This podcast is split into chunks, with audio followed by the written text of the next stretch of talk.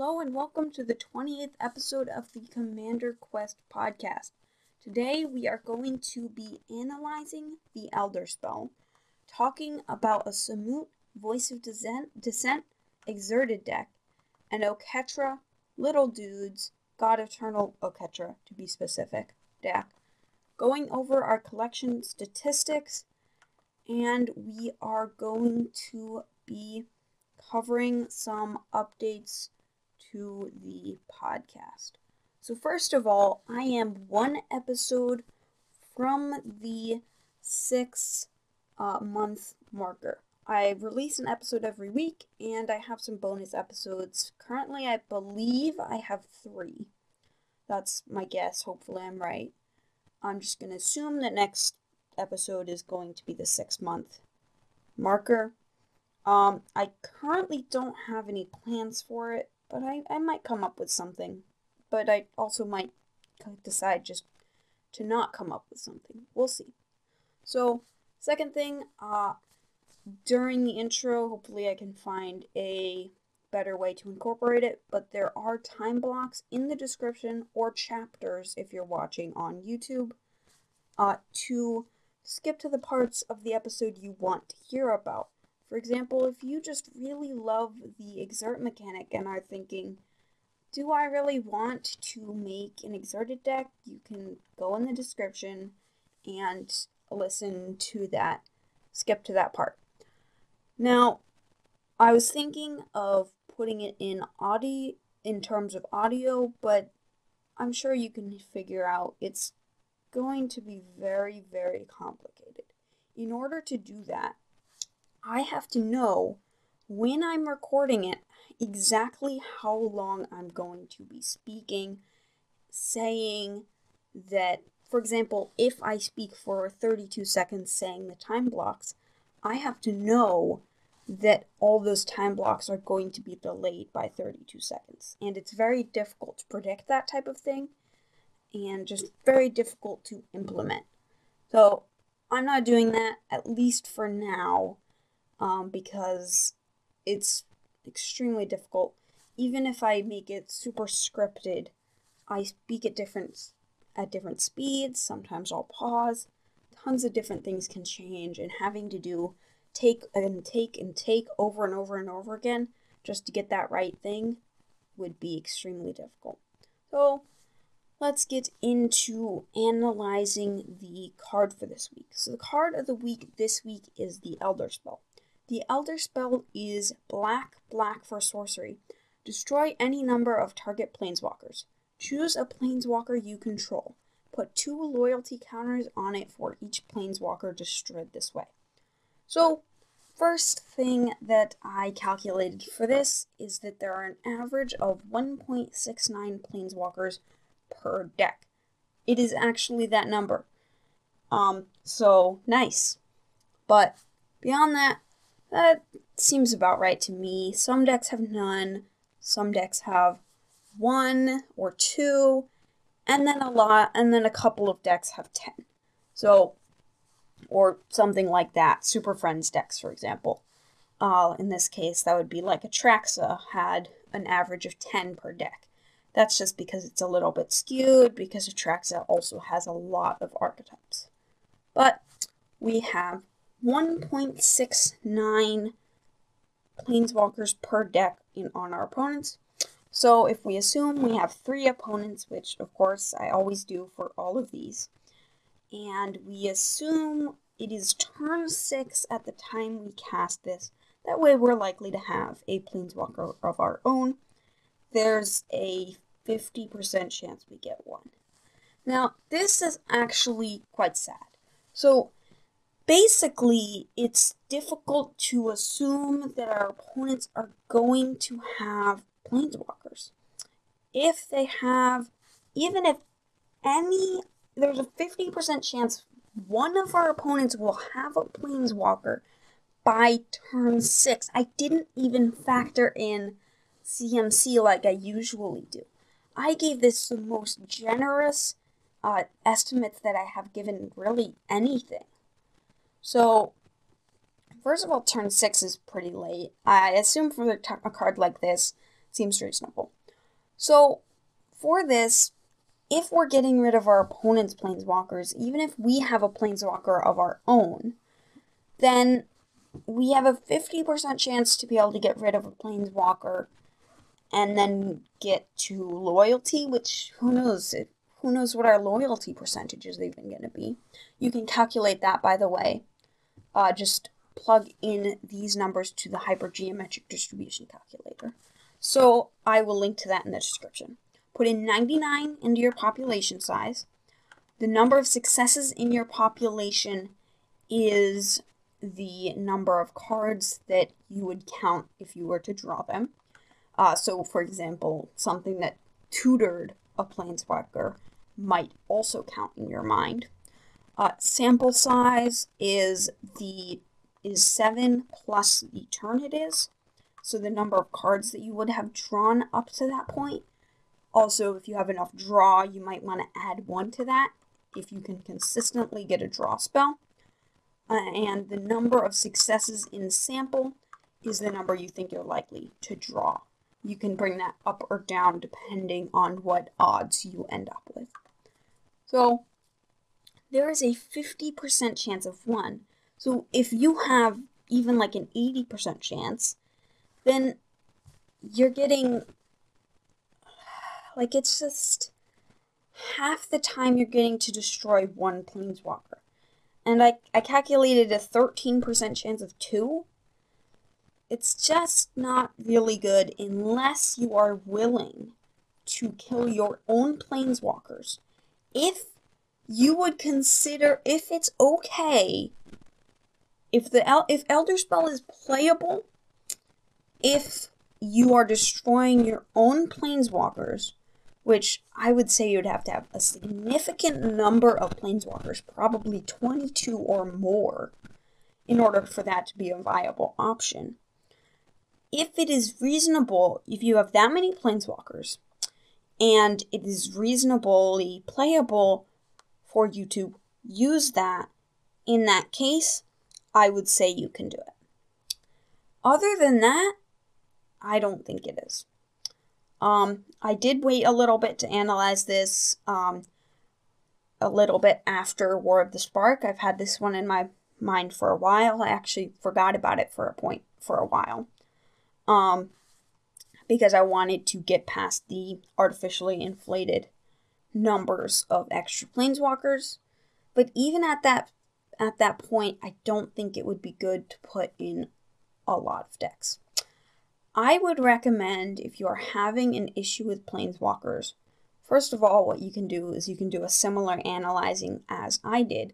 If you are playing against a Super Friends deck, these numbers change drastically. That's what you've got to notice. All of these things drastically depend on your meta.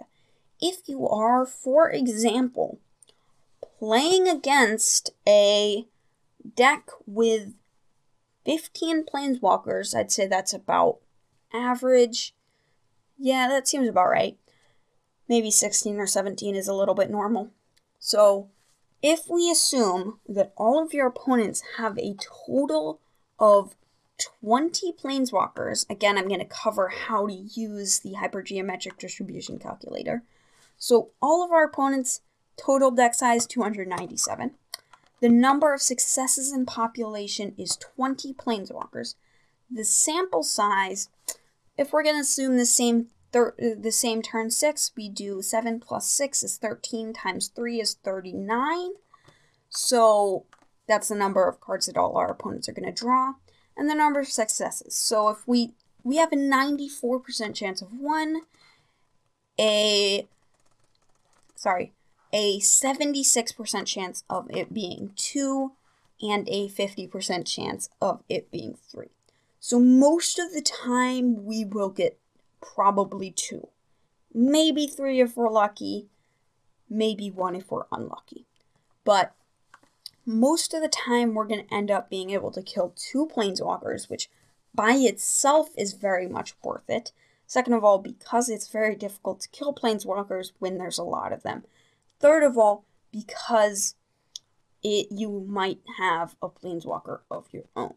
So If you are playing against a Super Friends deck, don't let this dissuade you. It can be extremely, extremely useful. And if you can get a hand on your opponent's deck lists, you can go through similar processes as I do and get a huge advantage. Now, I don't think it's really that important. I just like doing this to bring some underrated cards into the light. So, first of all, so it is time to get into the decks. So today we have two decks, one which is an Oketra deck that likes to take advantage of cheap to cast spells and make lots of four fours. Uh, real quick, before this, uh, spoilers for Core twenty twenty-one are part of Magic News, but I decided not to cover them. I will cover them in the set release, and I will put the link in the description of where you can look at Core twenty-one spoilers. I will be releasing my set release uh, pretty soon, once all of the cards are spoiled. Currently, I do not remember when that will be, but I know it's fairly certain. I believe it's the twenty-first, but don't quote me on that. Alright, so real quick, I'm going to explain the Commander Quest. So, the Commander Quest is my eventual goal in building all these decks. So, I'm building, like, roughly three hundred decks with no overlap in cards. So, eventually, I will have built decks with every single card in Magic that is legal in Commander. That is my eventual goal. That is what I'm working on, and that is what these decks are a part of. So if you're like, why isn't this card in there? It's because it's really limited, and I'm trying to balance these for this scenario. I'm not balancing them for play. I do when that's possible, and I do want them to be as close as possible to playable, but I'm trying to make all of these decks that, and that's really difficult, so it's not any type of competitive deck. So, first of all, we have the Exerted deck. So Exerted, if you do not know, is an ability where usually when they're attacking, but when they're doing, maybe if they're doing an activated ability or something like that, you may exert them. So what that does is it doesn't untap during your next untap step, and you get an extra effect. So, some so basically, effects like this is uh, an example is on Crop Champion, two green white for four four. You may exert it as it attacks. When you do, untap all other creatures you control. So, there are a lot of different ways that you can synergize with this. The first one is that some cards with exert, their exert triggers will exert. All will trigger when you exert any creature, not just that one. For example, Battlefield Scavenger is one in a red for two two. You may exert it as it attacks, and whenever you exert a creature, you may discard a card. If you do, draw a card. The second way is, well, first of all, we have a total of twenty-four creatures with exert. The second way is with Uh, cards that either give it vigilance or that untap it. It does not matter if it doesn't untap during your next untap phase if it's already untapped, if it never got tapped in the first place. That is why we have the planes, the commander of Samut, Voice of Dissent. three red green for three four with flash, double strike, and vigilance and haste. Other creatures you control have haste. And white, tap, untap another target creature. This is a way to untap our stuff, and with it, we can make it so that it doesn't matter that our thing doesn't untap during the next untap step. That way, we can just use the exert over and over and over again and get a huge advantage. So, it is time to get into the next category that we can take advantage of it through, which is vigilance. Now I put quotes around this because some of them just untap the creature, and I categorize them in the same spot. So the reason that Vigilance is good, and I would say even better than being able to untap the creature, is because it's never untapped in the first place. If we can give the creature Vigilance permanently, we will always be able to exert it, and we will never have any repercussions. It just has no downside. Now, as I said, it's not always for attacking, but for the vast majority of the time it is.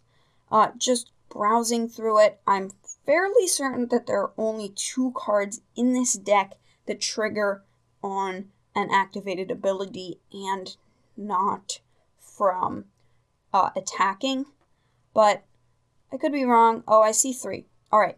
Uh, there are three cards in this deck that trigger from something other than attacking. But overall, that is very good.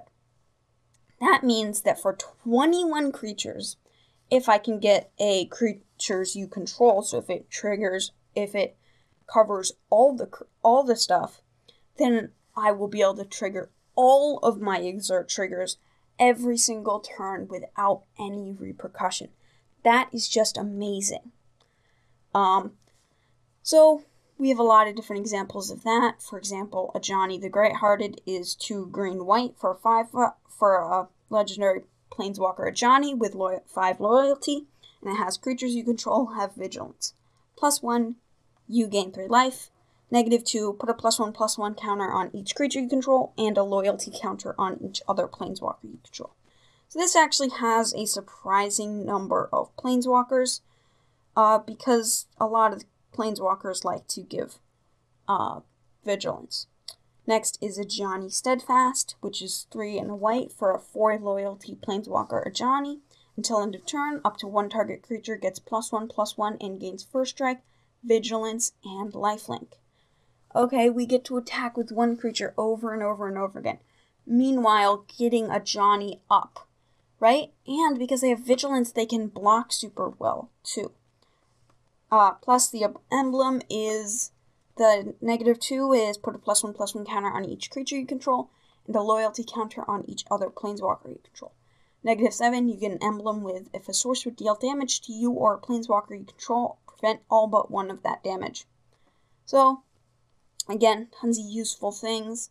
Always Watching, one white white for an enchantment. Non-token creatures you control get plus one plus one and a vigilance. So as you can see, there are a lot of different ways we can give vigilance. First, we can give one creature vigilance consistently, either through a recurring one turn effect, or we can give it through just um, an aura that is attached to it, such as Brave the Sand. Well, actually, no. Sorry. Such as Avi Asha's Favor. Two and a white for an enchantment aura. Enchant creature. Enchanted creature has flying, first strike, and vigilance. So, this can be quite useful. Um, this way, it gets vigilance. Uh, it's three mana, which is alright. And it just consistently gets vigilance. So, as I said, there are a lot of different ways to give it vigilance. Uh, one other category of that would be Dauntless Aven, which is two and a white for two one. When it attacks, untap a target creature you control, and it has flying. That way, we are consistently getting one creature vigilance, or quote-unquote vigilance, because it's being untapped um, by attacking with that. That is basically most categories of things that do that. Some things repeatedly untap things, some things untap your team, and there's a lot of different ways to do it, but those are the general categories and the ones that I'm going to cover. So to reiterate, we have the vigilance category, which makes it I can, so I can use my exert creatures over and over again. We have the exert category, which gives me the value. This is the center of the deck. We have the draw category, which just gets me some draw. I don't have very much of it because sadly it is very difficult to get draw in this challenge. and we don't, and we have the removal category, which gets me removal. Same thing as draw, don't have too much. It's very difficult to get that in this challenge. Uh, one thing that I forgot to touch on in the beginning, but it's fine, I will touch on it now. I am considering a rules change for the challenge. Uh, I'm done going over this deck for now. Um, so I'm considering making a rules change to the Commander Quest. Basically, the way it works now, I am not really able to build particularly powerful decks. I would say the optimal decks that I would build would be purely the uh, not generally known, not too much known, super niche pieces for the decks. They would have all the uncommonly known um, cards in them that work well with the commander, and not all that staple fluff. Anyone can go and stick a pile of staple staples together, so I don't think it's useful to be presenting decks that have a lot of those. That is one of the reasons that I constructed the rules this way. But this way, when there are specific uses of these cards, I can't really use it twice. And sometimes niche things work really nichely in the same in different decks. So I'm considering making a rules change. I think my goal would still be the same, to try to um, use all these cards, but for now, not going to do this. Uh, I will, if I can figure out a good way to format this so that I can remove staples and I can come up with a great way to present these things, then I am probably going to make the change. But for now, I'm just going to keep on doing the same thing. Alright, uh, second, uh, one more thing before I move on to the next category is technically Archidekt uh, marks this as uh, not legal deck because I included Basri, Devoted Paladin, for in the deck. It is four white white for four loyalty legendary planeswalker Basri. It is, and it was printed in M twenty-one. It has plus one, put a plus one plus one counter on target creature. It gains vigilance until the end of turn. Negative one whenever creature attacks this turn, put a plus one plus one counter on it, and a negative six. Creatures you control get plus two plus two and gain flying until end of turn. The reason that this is categorized as not legal is what I already said. It was printed in M twenty-one. This is a new card from the new set, and technically the set has not been released yet, so you technically can't play it, play it yet. But it fits so well into the deck that I just decided to put it in. Alright, next up is a God Eternal Oketra Little Dudes deck. God Eternal Oketra is three white white for a three six with double strike. Whenever you cast a creature spell, create a four four black zombie warrior creature token with vigilance. When God Eternal Oketra dies or is put into exile from the battlefield, you may put it on top of its owner's library, third from the top. So there are basically two ways we take advantage of this. The first is just by casting tons of cheap, low C M C, uh, commonly vanilla creatures, because I can take advantage of them, of them in this case. Um, just casting those over and over. Well, not just casting a lot of those. I have twenty-eight of them in the deck, so I can cast them over and over again. Well, not over and over again. I can cast them to get four fours and themselves to beat down with because of God Eternal Oketras. Second thing is ramp dudes. I have creatures that will ramp me, uh, usually mana dorks, sometimes a core cartographer, and they can make it so that I can get out God Eternal Oketra or give me uh, zombies once I have her or him or it, I don't know, uh, out. So then there is the, there is the last category, which is bounce. These will return my own creatures, be it itself or others, uh, back to my hand so that I can cast them over and over again for a cost of mana and trigger God Eternal Oketra over and over again. One example of this, usually they are creatures, but sometimes they are not. One example of this would be Aviary Mechanic. One in a white for two two. When it enters the battlefield, you may return another permanent you control to its owner's hand. That's an example of one that returns something other than itself. Complex Automaton is four four four four. Beginning of your upkeep, if you control seven or more permanents, return it to its owner's hand. So that's one that um, returns itself on upkeep. And then there are others. For example, Emancipation Angel, one white white for three three flying. When it enters the battlefield, return a permanent you control to its owner's hand. Now this is different because I can get it to return itself. That way I can cast it over and over and over again for three mana every time getting a zombie. That can be very, very useful. So beyond that, there isn't too much. Um, those are the general categories. We have some more that return themselves at upkeep. We have some more that return themselves or return others at upkeep. There are a lot of different things like that, but usually they just replicate those categories of cards.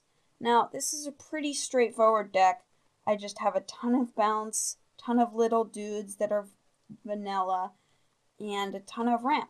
I also have a Bygone Bishop for draw. Bygone Bishop is two and a white for two three with flying. Whenever you cast a creature spell with converted mana cost three or less, investigate.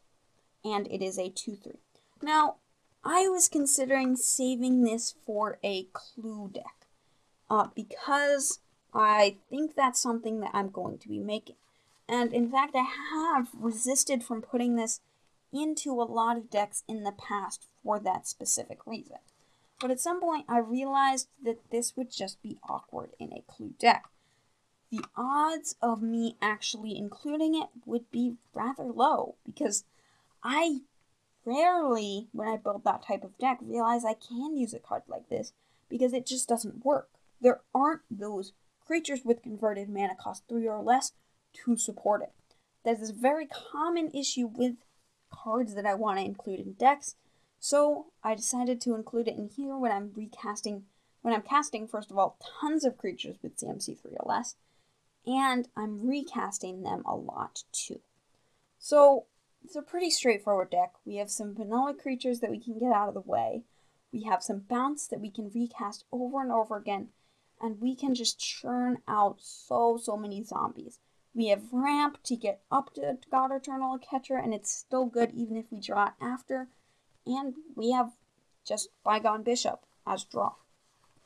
We also have thirty-seven planes in the deck, uh, and it's great to have this in mono white. Alright, it is time to get into the collection statistics. So far we have two thousand five hundred eighty-three total cards and two thousand five hundred seventy-seven total unique cards or unique printings. Uh, this is because of seven dwarves that they are not the same. Uh, the estimated value is four thousand one hundred ninety-six dollars and twenty-seven cents, which is, again, slightly higher than, I, than it needs to be, but that's okay. And in terms of how I did today, I have a total of roughly one hundred dollars, which Uh, for a total of roughly one hundred twenty, I think exactly actually one hundred twenty-six cards, uh, is rather, rather good actually. Um, with a total average of two hundred twenty card per card, and this average of roughly one hundred twenty per card, maybe it's, I think it's a little bit more for, more than that. Uh, that is below both of those significantly at about eighty cents per card. In terms of color distribution, we have three hundred seventy-three green, four hundred ninety-seven red, two hundred fifty-two black, four hundred six blue, three hundred eighty-two white. So this is actually really good. With this mono white deck, and I also built a red green white deck, white is almost completely caught up. Red still does have a lot more than the other colors, but if I were to, say, build two mono black decks um, next week, then that would just make it super even with only red being ahead. And I'm tempted to do that. Again, I've said this before, I build what decks I think I want to build, and honestly, probably I'll start by looking in the mono black section of EDHREC and see if I can come up with anything. If I can, I will definitely be doing that. If not, then that sucks. Uh, for colorless, we have four hundred seventy-nine cards, uh, still, still too much. Multicolor, one hundred ninety-four, still too little. Um, alright, for type distribution, we have one thousand four hundred seventy creatures, two hundred eighty-three sorceries, three hundred seventy-nine artifacts, twenty-four planeswalkers, ninety lands, two hundred fifty-three enchantments, we have five tribal cards, and two hundred thirty-one instants. Fairly good, fairly good, good distribution. We have, in terms of rarity distribution, we have nine hundred ninety-three commons, seven hundred eighty-five uncommons, uh, six hundred ninety-three rares, and one hundred twelve mythics. Thanks for listening. Don't forget to dislike, unsubscribe, hit that little don't, don't recommend channel button, leave my Discord server, link in the description, and force friends to sign a contract to never watch my content. Uh, there will be links in the description to a hypergeometric distribution calculator if that is relevant to today's discussions, which it very commonly is. Um, I'm probably just going to make that a standard, always in the description. Uh, there will be links to my personal Archidekt account, my Commander Quest Archidekt account. Uh, my Commander Quest Archidekt account is the account which I post Commander Quest related decks, and my personal Archidekt account is just where I put whichever decks that I'm working on that I might want to build or that are not part of the Commander Quest. Uh, there will be timed up time blocks in the description, or if you're watching on YouTube, it will be in chapters. And you can email me at griffindonk at gmail dot com. Thank you for listening.